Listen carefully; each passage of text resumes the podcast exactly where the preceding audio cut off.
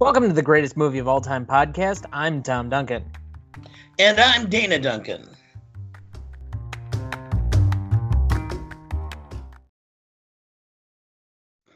Tonight we are discussing um, a personal favorite of yours, uh, one that has a uh, particular significance for the two of us uh, in some sense, and um, uh, frankly, a grossly underrated uh, philosophical film, Groundhog Day. Groundhog Day! We're visiting Punxsutawney once again. So, um, as we normally do right off the bat, uh, we'll give everybody some context. But uh, what is our relationship to this film? Well, I actually saw it in the movie theaters years ago, and when it was released, because I was a big Bill Murray fan and Harold Ramis fan who directed it. After having watched Harold Ramis on Second City TV out of Toronto, and then uh, watching him co-star with Bill Murray in the movie Stripes. So I do have one question.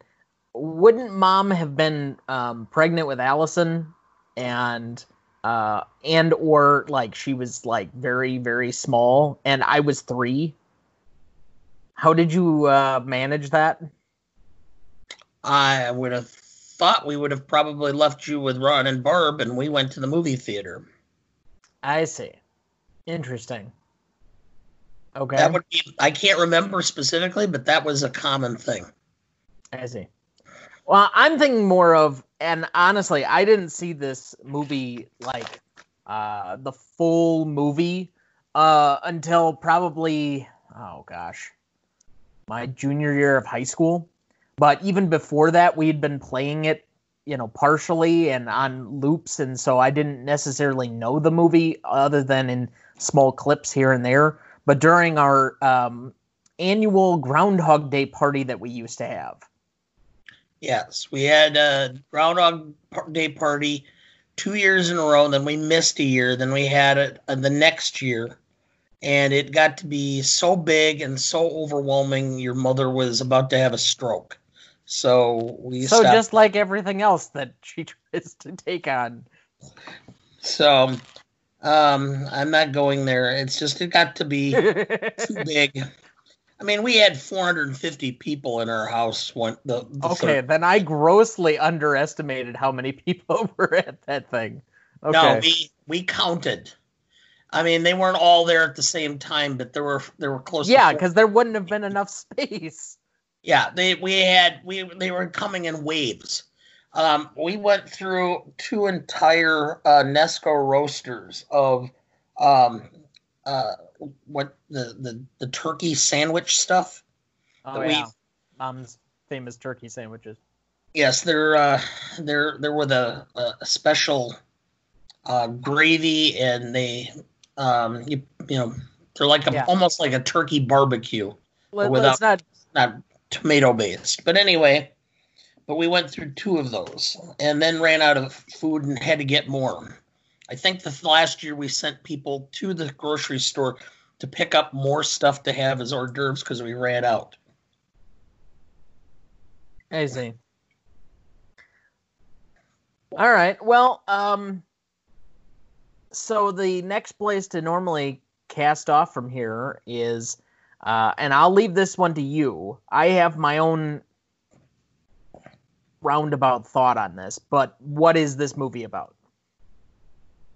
This movie is about taking, or well, it's a couple of different things. One is is uh, learning how to appreciate and get the most out of every day you can, and the other is to always strive to be better so that each day is the best it can be. Honestly, your description is a little bit better than mine. Mine more is a summary of the premise. So essentially, what if there was no tomorrow, or rather, what if there were infinite yesterdays? I mean, well, what did you summary learn? of it? Yeah, what did you learn from today that what you can use to make tomorrow better? I mean, in essence, I made a commitment after I watched this again because I hadn't watched it all the way through in a few years. was is to make each day try to make it the best day I possibly could. Find the best things, enjoy it, take every day, savor every moment, um, and, and and enjoy every bit of life I have.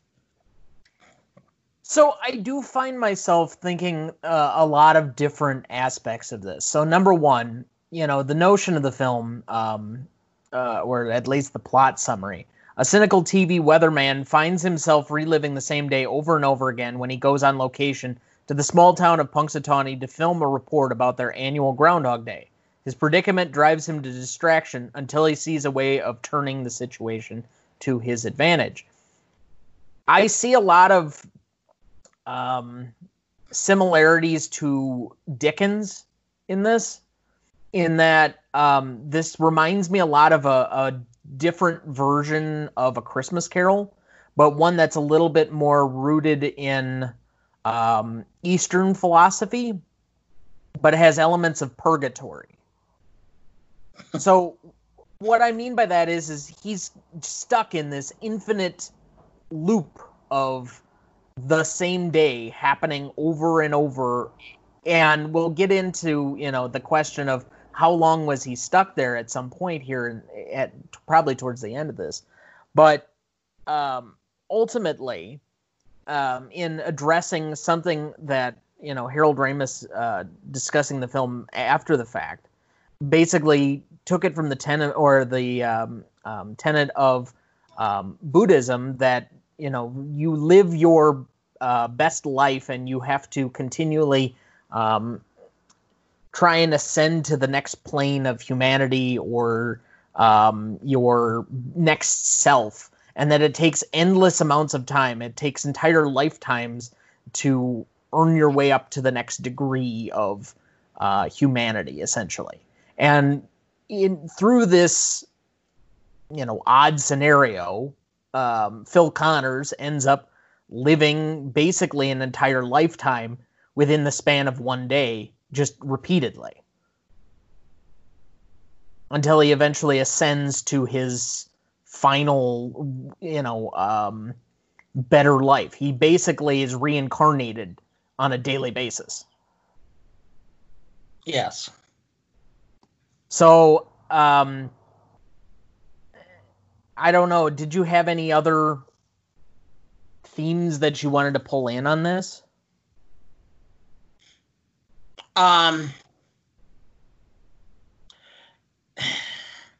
there were there were so many subtle points. For instance, when something would go right, you know, and he would try to build on it, he would try to recreate it and he would force it.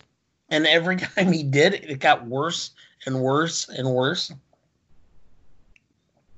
You're Which specifically exactly, referring to like the the repeated date over and over and over that eventually right. ends with him getting slapped. Yes, it, it started out. He got close to, you know, or reaching nirvana, and then each day afterwards, it got further and further along the line when she slaps him because she just looks like it. He's acts like an idiot. So, and I guess that's just a lesson for those who try to relive moments. You really can't relive moments, but you can build upon moments and you can remember moments. But moments like that have to have some natural flow. They you can't force them. So that's a subtle point that was made in this film. Um, the fact that um, uh, you know you you have an enlightenment, you know, from everything from um, him finally noticing the old a beggar on the street corner to um, uh, helping the the old ladies with uh, their flat tire. He had to build on each thing um, and stuff that he didn't notice before. Suddenly now he notices and takes action for.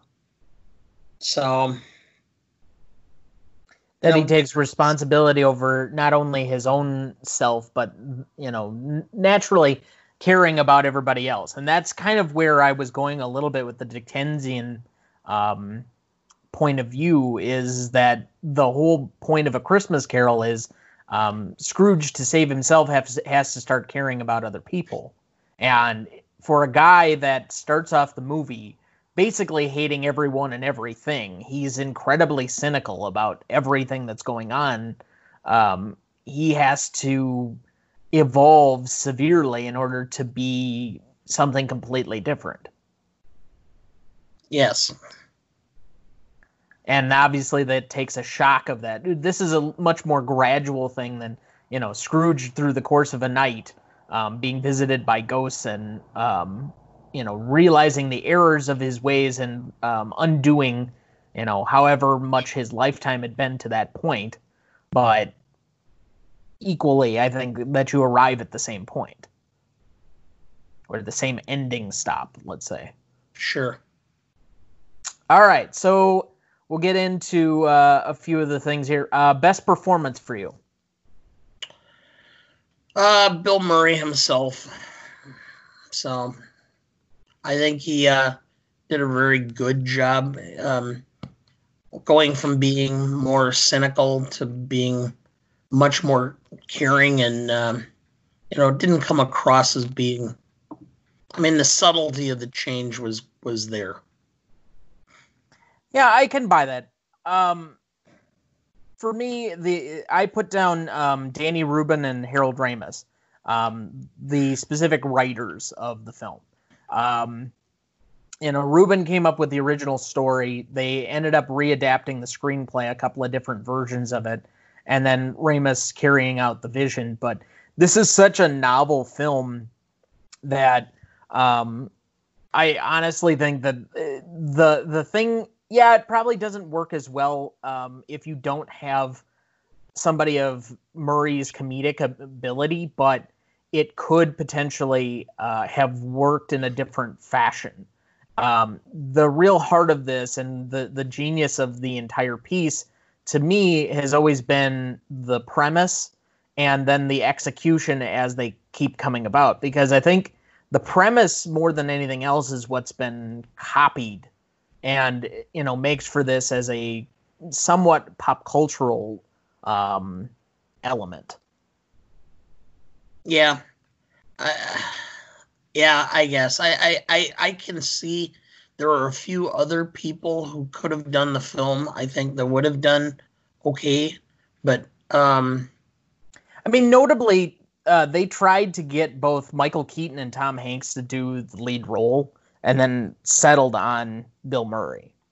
So it's not like he was even necessarily the first choice, but I, I do agree that the you couldn't really see anybody else in the role at a certain point. I can actually see Michael Keaton doing this. See, I'm not as familiar with Keaton's like more um, comedic work. Maybe where at where he was at in the 90s that would have made sense but he's coming off of both batman films and i don't know if that makes as much sense for him whereas murray this is completely within character for everything he'd done to this point. Yeah so um all right uh best minor performance Um, well, this is where I'm going to have to put a dagger in my wife's heart. Chris Elliott. uh, for the listening audience, you will not know or understand how much my mother hates Chris Elliott and thinks he's creepy. Honestly, I, I wish if I ever got to the point that I um, was able to be like friends with Chris Elliott or something, that I would like invite him to her birthday party one of these years just so that it would be so awkward. Oh, and if he would be, he'd be the type that would, if you told him that, he would play it up. oh, I know. I'm sure. He'd just, it, he'd just make it really obnoxious and um, and uncomfortable for. Her. He'd think it was hilarious. So, but see, I grew up. I grew up in the age where my dad uh, loved Chris Elliott's father and his partner. Um, they were a radio comedy team called Ray and Bob and Ray, Ray Gould and Bob Elliott, and uh, um, you know, they had very bizarre senses of humor to begin with. I mean, they did a bit called "The Slow Talkers of America," where he goes, you know, hi, uh, Ray Gould would go, um, well, we're interviewing Mr. So and so of Slow Talkers of America. Tell us a little bit about your organization. Well, we talk really slowly. And they carry this bit out for like 10 minutes doing that. And you'd think it's the stupidest thing in the world until you watch it and you get to about about uh, six or seven minutes. Then every time he does it, you're just busting. And you know, but Chris Elliott grew up in this environment, and so he's always had this bizarre sense of humor. And um, uh, your uh, your mother's first indoctrination was he did a show called the Chris, or, or uh, Chris Elliott show or something like that on Fox after The Simpsons, and in there he was a a man child who was living in the garage over his parents' basement or um, a, a, or a apartment over his parents' garage, and Bob Elliott, his dad, played his father on the show, who was just annoyed by him.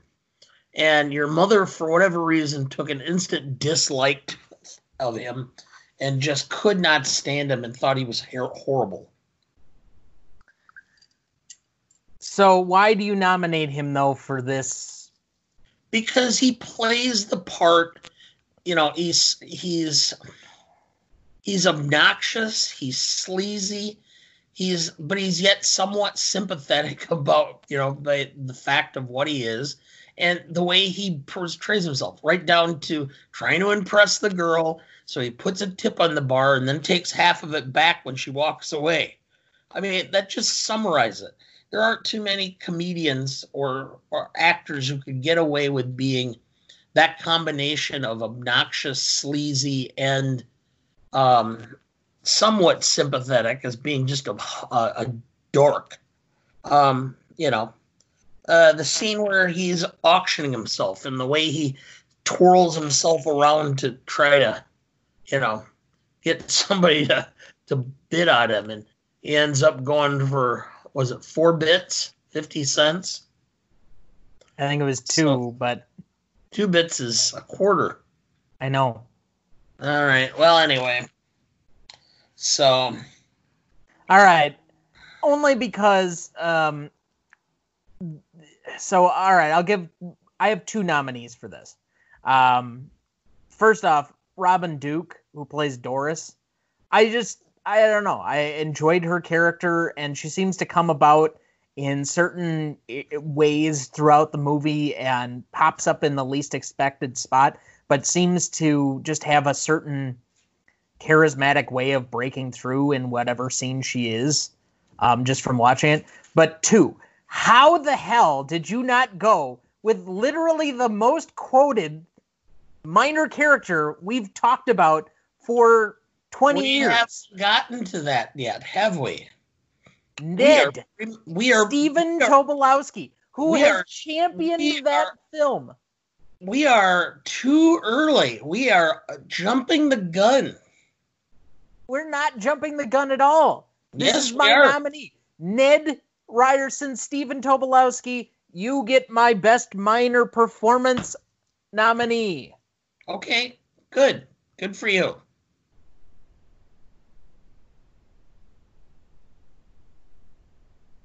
Should we go on to the most or charismatic? Yes, I have Bill Murray. Now you may go. Stephen Tobolowsky.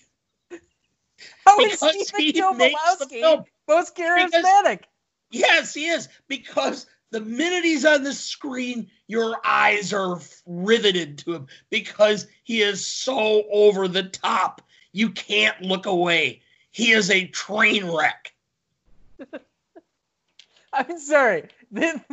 His character alone just uh, I, I mean, there back, there are a few minor insurance agents, uh, insurance agencies for decades Uh, I, I Whole generations of young men and women decided not to go into insurance because of Stephen Tobolowsky. Ned Ryerson, needle nose Ned, Ned the head. Hey, buddy, don't tell me you don't remember me because I sure as heck remember you. Am I right? Am I right? Am I right? And then even his like weird laugh, that his guttural thing. yeah. God, I mean, we watch that first step. It's a doozy. I mean, just every piece of this. Oh, I I remember he was on one of the podcasts I used to listen to, uh, talking about another film called like Happy Death Day from a few years ago, which was basically a ripoff of this same premise, but it was a horror film. She has to figure out who the killer is, and that's un- until that happens, she keeps repeating the same day over and over. But like, how much he goes to bat for this film yet, and like is one of the key champions, especially now that Ramis is dead. Like, I know it, it caused kind of the rift with he, him and Murray, and so Murray doesn't really um, look on this one as fondly. But my goodness. Yeah. So, all right. I had Bill Murray as my most charismatic. I don't think I need to go into that a whole lot. It's it's pretty self-explanatory if you watch the movie. All right, best scenes nominees: Nancy Taylor from 12th grade English, uh, stealing the money, then buying a desperado costume. I'm watching that yesterday, and Sarah's just busting it when he shows up in the desperado costume. Um, driving down the train tracks and then just miraculously pulling up. Also, there was a cop car following them, and then like we get no mention of the fact that like the train barely misses hitting them. Did it plow through a cop car? That's just not part of the film. It doesn't end up tracking, but that's beside the point. Um, replaying the same date over and over, ending with a slap. We already talked about that one. Uh, I am a god, Rita. And then finally helping everybody in town. Kind of that ending sequence where he starts doing like ice sculpting and um, jacking up a old lady's car, saving his uh, brother Brian Doyle Murray from choking on his steak. Buster. Yes. So, did you have any others you wanted to add to this?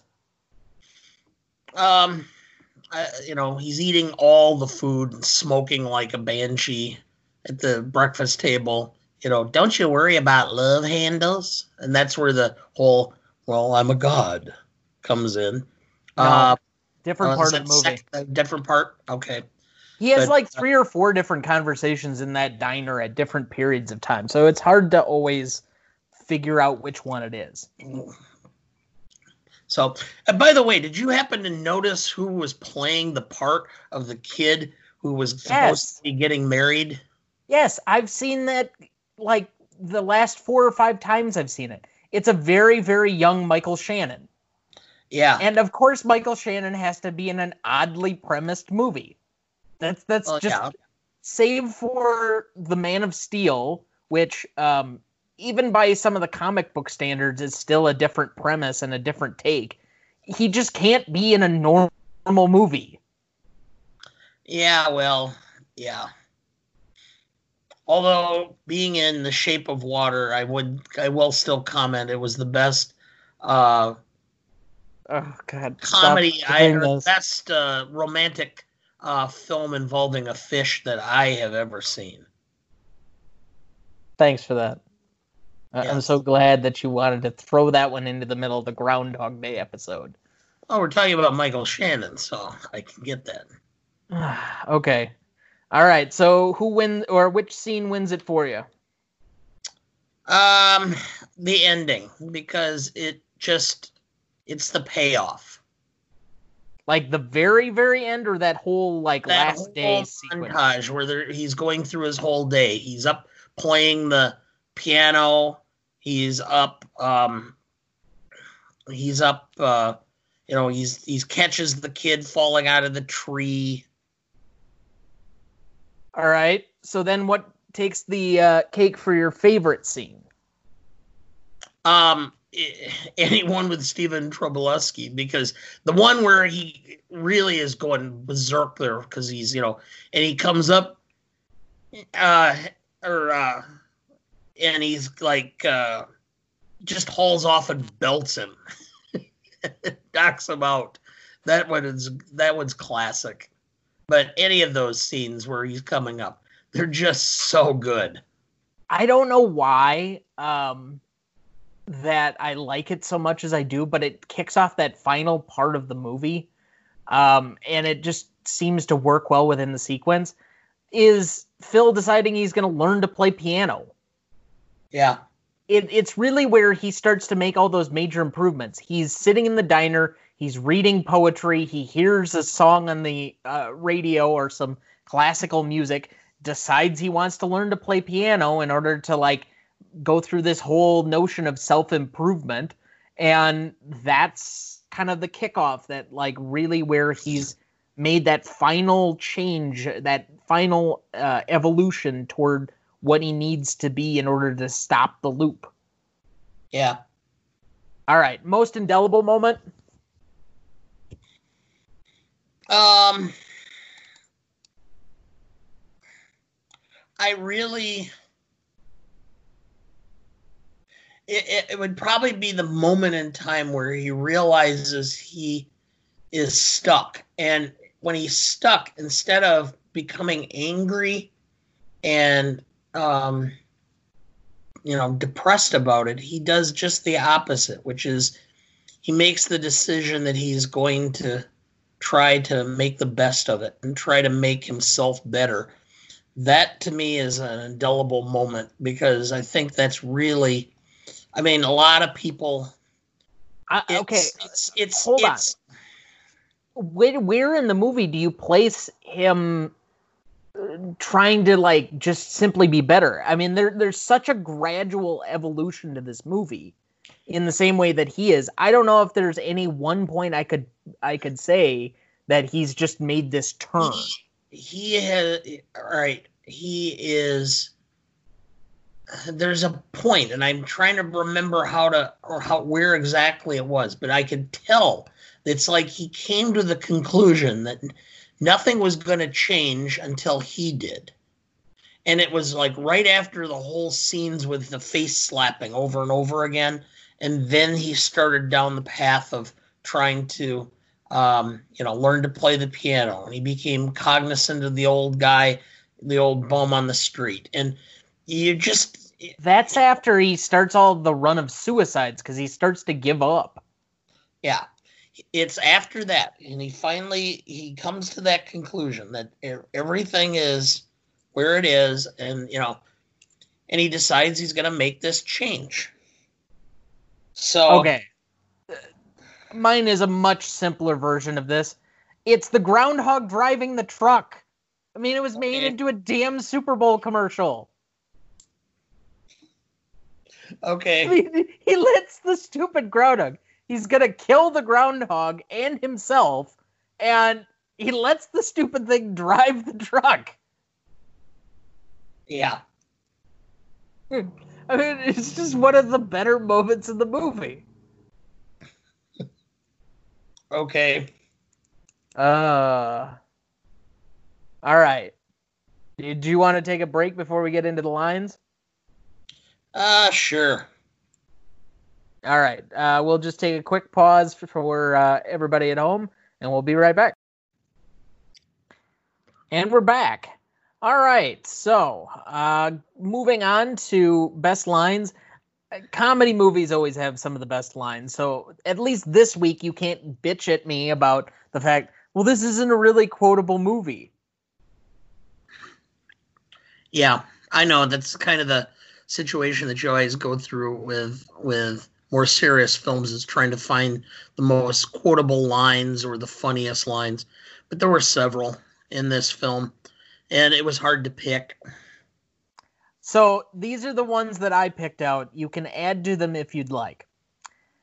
This is the one time where television really fails to capture the true excitement of a large squirrel predicting the weather. I love that one. It's just so damn cynical.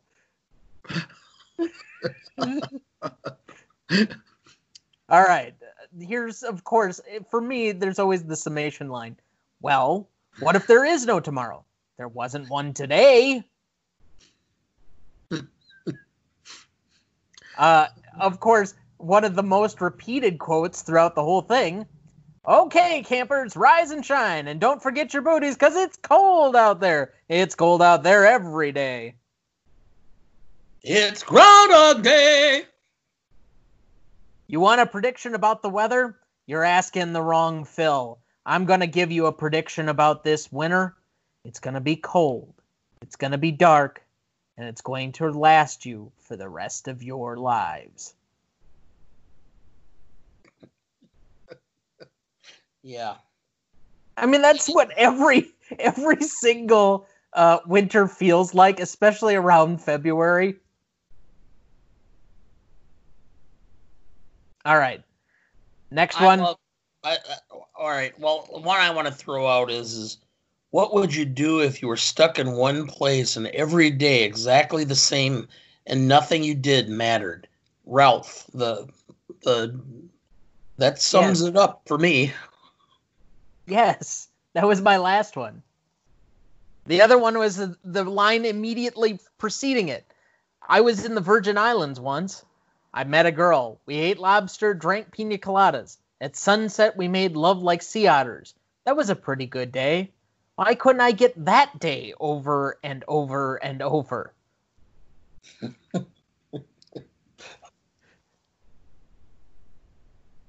yeah. All right. So which one does it for you? Well, I, I do like the the same day over and over and over. As we are now, I'm now personally celebrating day 56 of my quarantine.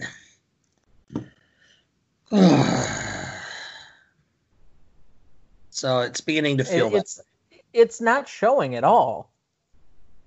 Yeah. All right. Uh, honorable mention. Um, Ned, Ned Ryerson. Needlenose Ned. Ned the head. Ned. I mean, that's just so great. You can start quoting that line, and almost everybody will immediately know what film it's from. I don't know if that's true. I don't think enough people know this movie to be quite honest. Uh, if they don't, they're really missing out.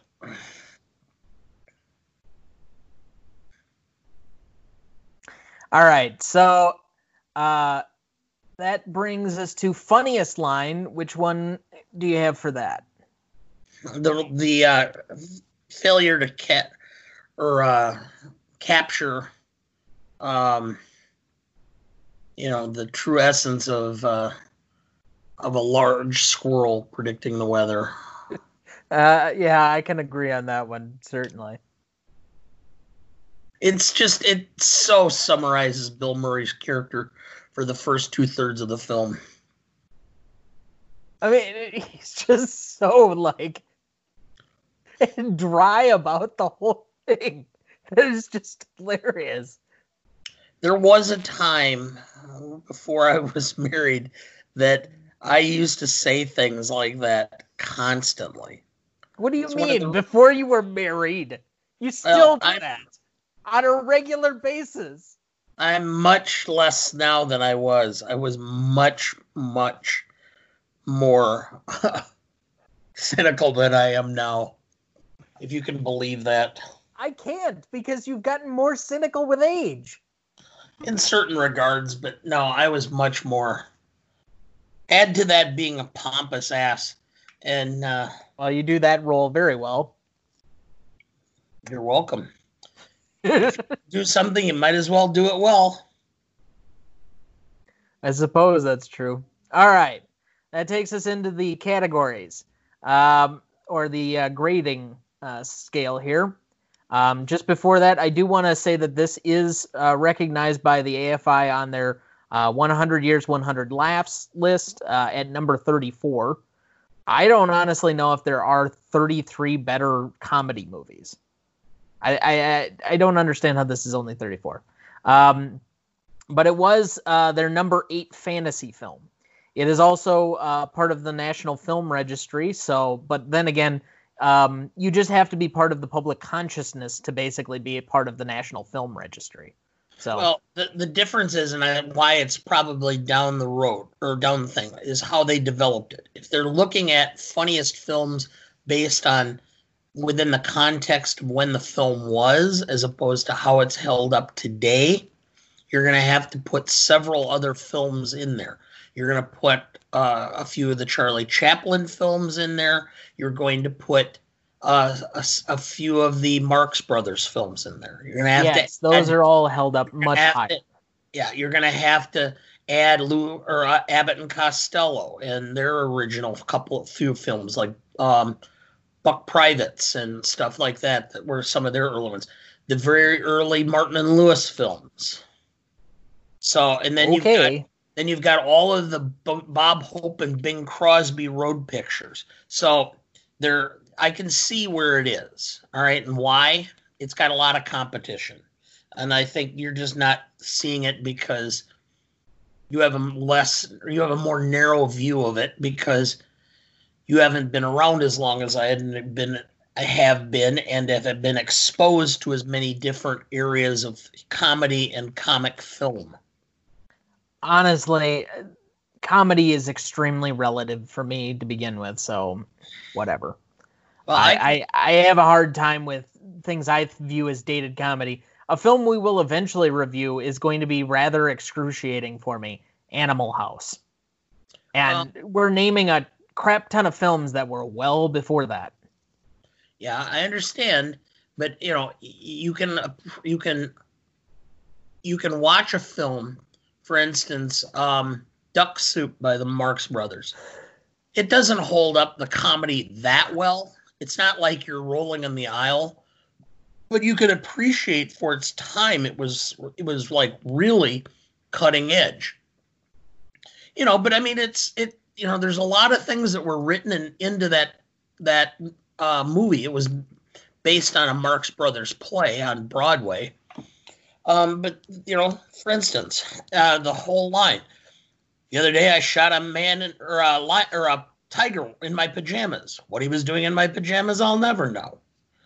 Um, you know, that kind of comedy line was not, you know, that entente was not a, something prevalent in society until the Marx Brothers started doing that stuff. Well, we'll save that for when we actually get that or get to that point. So, all right. Um, without further ado, the grading. Uh, so, what did you have down for Legacy? Um, it's indelible and it's novel, and I think it really set a mark for anything similar to it. Uh, I'm I'm would say seven to eight. You got to lock in on a number. All right. Um, eight. All right, so that's what I had too. Um, I've I had it at a seven and a half. I'm gonna say eight, and it's just because the premise of this has been copied in a lot of um, pop, or pop culture spheres. I've seen it in um, several different shows where like they do an episode and they kind of repeat this element, um, or everybody's got to have their take on it. I already talked to you that they kind of copied it with that horror film from a couple of years ago. Um, I I do see. I I don't know if this is top of mind comedy um, when people think of stuff, but comedy gets rolled so quickly as far as humor and the jokes and how things kind of go along that it's hard for anything to dis- sustain a long-term legacy I mean, even for my generation, that um, one of the signature or like probably the two signature comedies of my high school era, Anchorman and Superbad, are already uh, respectively, I believe, um, uh, 16 and 13 years old. Yeah. So like, and at a certain point, it just ages out, and it just doesn't become as funny. I I know for some people, like um, you kind of hold the same impression of the first time you saw it, but and and you're kind of reliving the comedy. It's just that anybody presented to it new or modern probably isn't going to feel the same way. So, um, what did you have for impact significance? I had an eight. Okay, I had it as seven and a half. Um, again, I think that this has um, some significance, but I don't think it was necessarily revelatory. You would have a little bit more notion of this than I would, but like um, this wasn't a celebrated comedy from what I'm I'm seeing at the time. Like it was n- popular, but it wasn't like you know this is one of the great things. This is one of those films that has had more life, you know, stronger legs after it was released than when it was released. Well, I think it's an it's a part of the cable generation. I mean, this is um, we were talking about this when I uh, did the uh, Pulp Fiction episode with Phil a few days ago, but um, Pulp Fiction and um, Shawshank Redemption and some of these other films, they kind of get a second life by being on cable all the time and people seeing them that way. Apollo 13 for you is that way. Um, there are just certain movies from the 90s that got such replay because people um, saw them in their homes. And I, I, wonder to a certain extent, with the availability of stuff, whether we're going to end up having some of that kind of come around with the whole streaming era um, and certain films. But it, it'll be interesting to see if there's anything that gets like a better second life and that doesn't live up to the same reputation as it was when it first came out. And I think that's part of the point of why we have that five year embargo uh, on anything more modern so that we can give it a real uh, good look or a long tail. So you're going to have that. And as mediums change, it changes. I've said all along the best thing that happened to the Beatles was technology, it wasn't the music. Because you look at the Beatles, they sold in vinyl, then they sold in eight track, then they sold in cassette, then they sold in CD, then they sold in MP3, and now they're streaming. So you've got multiple things. I know for a fact I've got albums from the Beatles, from the Eagles, from Genesis that I owned in all one of or in all of those various uh, formats at some point in time. So I've bought the same music in five different ways. And I think that's where you're going to see this starting to happen and why you're going to see certain things come back and get new life because as the mediums change, um, it it had people have a tendency to start with an unfamiliar platform by going to something or things that they're more f- uh, familiar with. Okay, I, I guess I don't understand the point necessarily. the The point you're seemingly making is is um, that it made them more money, not necessarily that it gained them a new audience. Both. It does both because what I'm saying is is that um, the more often, and you you see this, you know, oh what hey Joe, what did you do this weekend? I watched um, Groundhog Day again. Oh, I've never seen that film. I says, well, it's on Netflix right now and you know that's what you're going to see because people will gravitate to things and that's how it will work is they get a new format it comes back up they watch it again they start talking to their friends. And that's where the new audience starts to develop. All right i mean i guess i'd buy that a little bit more as an explanation. So uh what did you have down for novelty? Um nine I've never seen anything like it there or anything done as well since. I've seen it, you know, kind of spoofed in uh, skits and movies and stuff, but never anything to the extent that this movie did it. I had it a nine and a half, and it's simply because there are no comedies exploring such high concept philosophical concepts, but make them simple enough for people to get and translate it well that's incredibly entertaining. Um, th- there's literally nothing like this. I don't care whether it's an any other um, Bill Murray comedy movie or whatever else. I mean, I feel somewhat similar to how Go- Ghostbusters is because it's um, kind of a genre matchup or mashup, and it's dealing with things like the occult and other pieces, but it's not handling such high level philosophical concepts as purgatory or reincarnation or existentialism.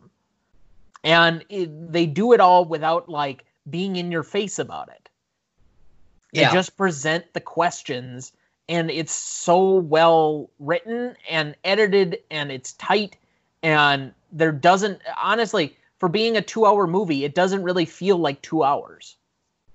No, and that at one point in time did I ever feel like, uh, um, where are we on this? How much was left?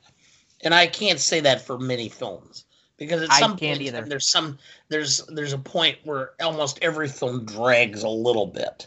Yes. I don't remember this film dragging. The only other film that I felt never dragged once, other than this film, was a film about not far off from this time frame, and that was um, The Fugitive. That's why I would still consider The Fugitive one of the best edited films of all time because there isn't a moment that it seems to drag. I have a few less um, complaints on some movies. There are a few where uh, I can sit and watch it endlessly, and it it's never going to have a problem for me with some of that. The the original remake of um, uh, Ocean's Eleven with Clooney and Damon and Pitt and all of them, I, I honestly can watch that and never have a uh, an issue with time. Um, the original Star Wars does that for me, but um, similarly, uh, I I would agree on the concept. There are a lot of films that just have a drag point and just become a little bit too long, but you know that's that's for maybe another time. All right, so what did you have for classicness? Uh, again, a nine. Uh, so I had a 9.5. So I'm actually a little bit, I, I don't know. This is becoming a weird thing for me where I'm actually uh, higher on certain films than uh, most. But um, It's gonna take a it's gonna take a uh, a near act of God to give er, me to give anything a ten on any category. I mean, I, I know. tell you right I think we've given classic- one 10. classicness to get a 10 from me i can think of probably three films that will have a classicness 10 off the top of my head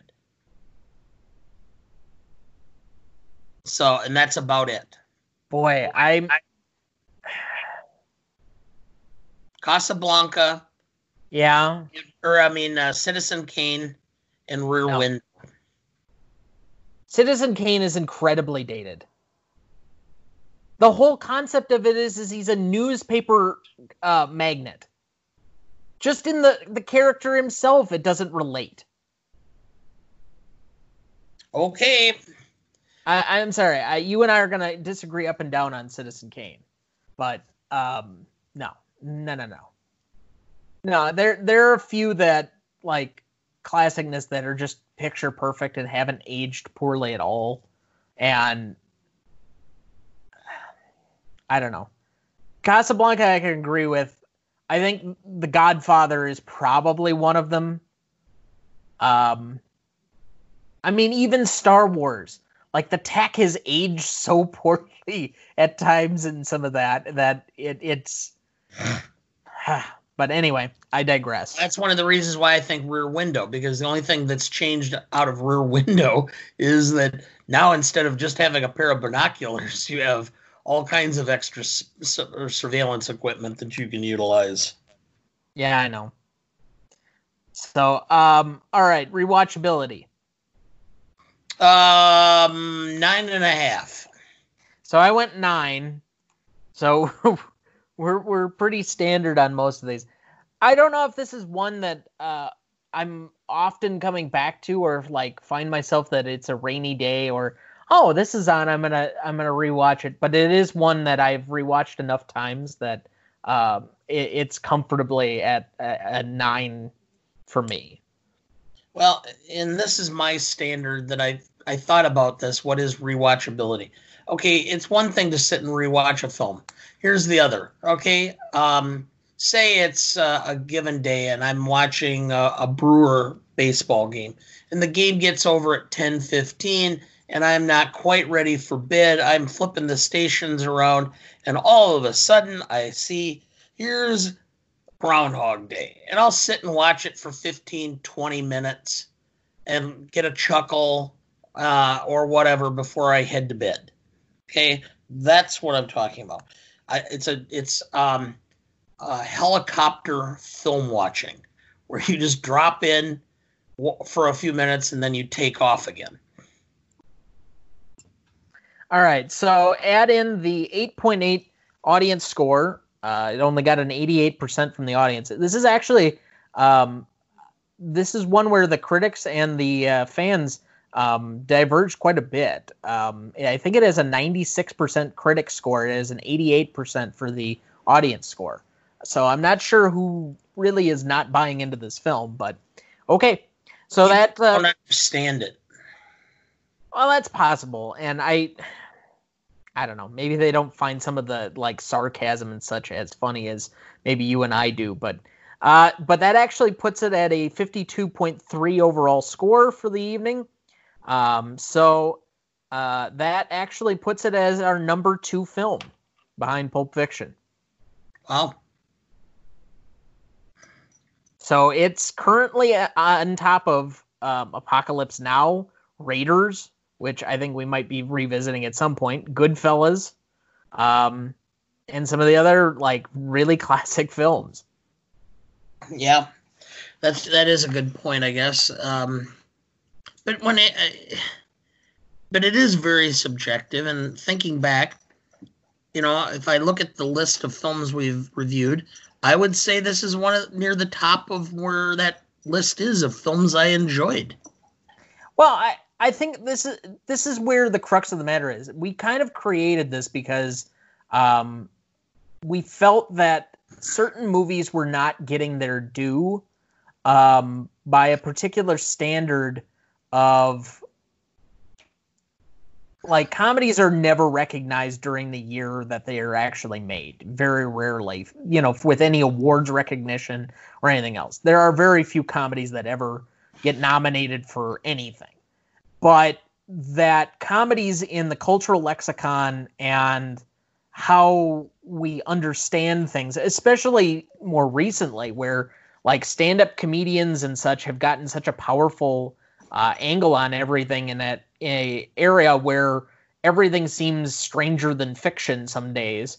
Um, you know, I I do think that there is place for musicals and horror films to get a little bit better nudge than some of the basic um, genre lists.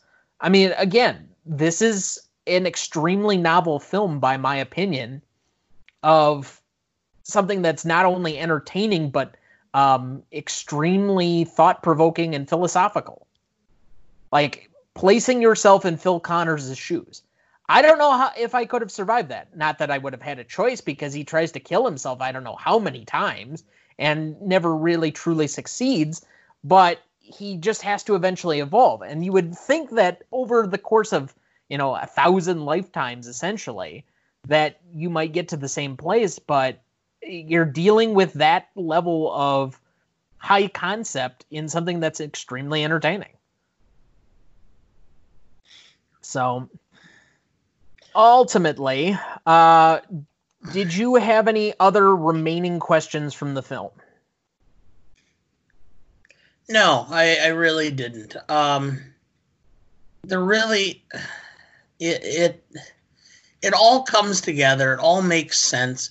It it really, you know, this is in uh, this is close to, uh, um, and I've only read parts of the book and seen parts of the film, but the the Secret Life of Walter Mitty, you know, that type of concept. It's again, or uh, you know, the the uh, the um, whole concept of uh, uh, British or the Irish playwright. Um, the importance of being earnest. Uh, Oh, I don't I don't know who you're talking about.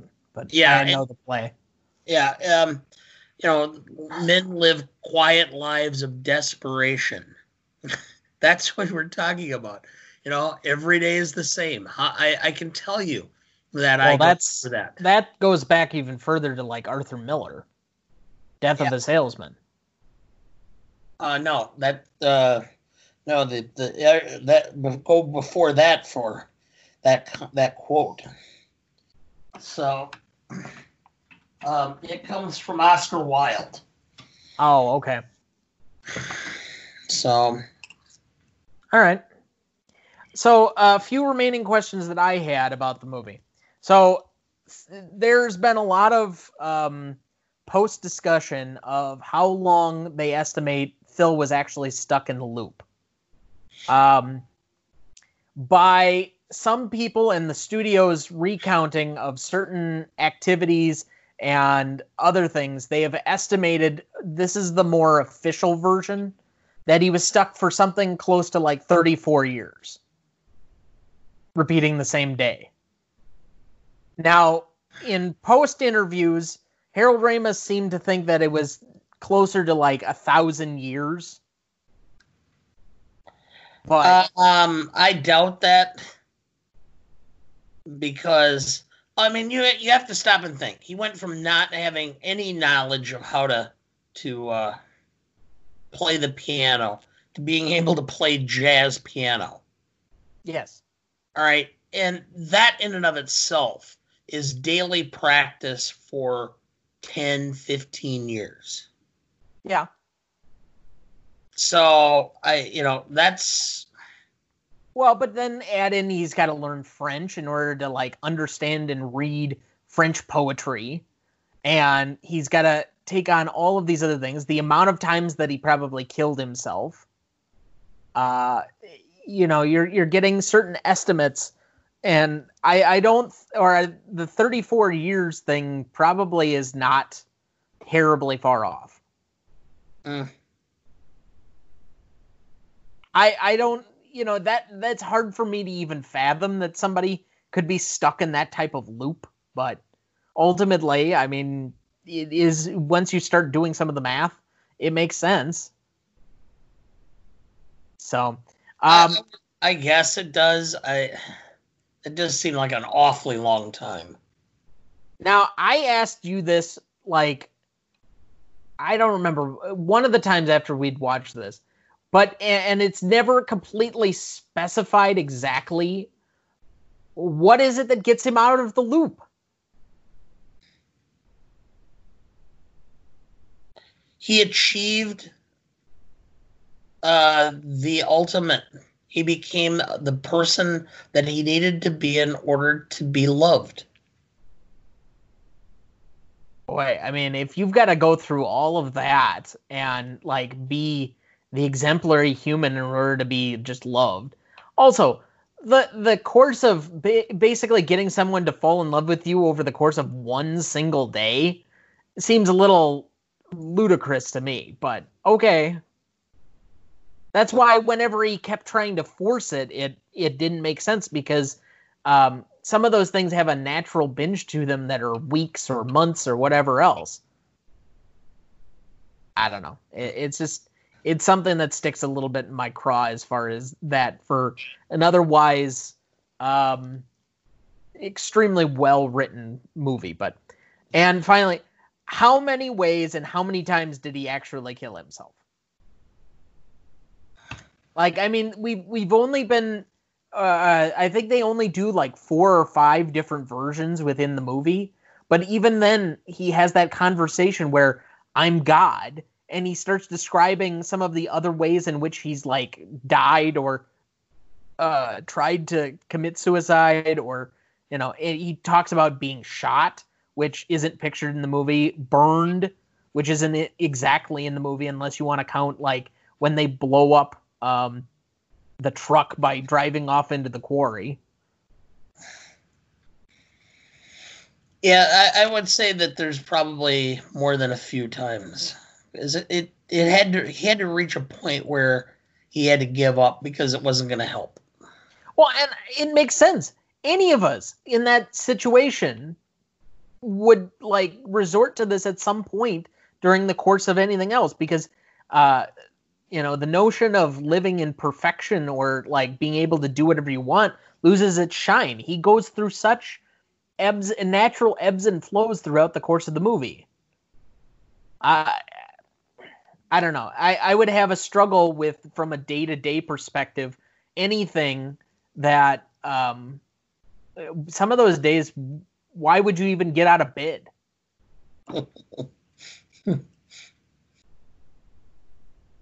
So uh, that's all I had for that, though. Any other remaining thoughts or questions on this one? No, not really. I would encourage those who have not seen it or haven't seen it in some time to go out and watch it because I really think that once people watch it again, it they realize how good a film this really is.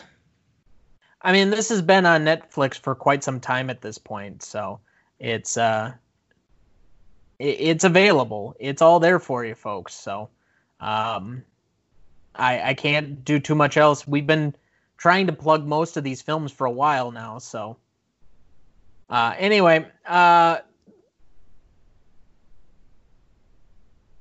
that's going to do it.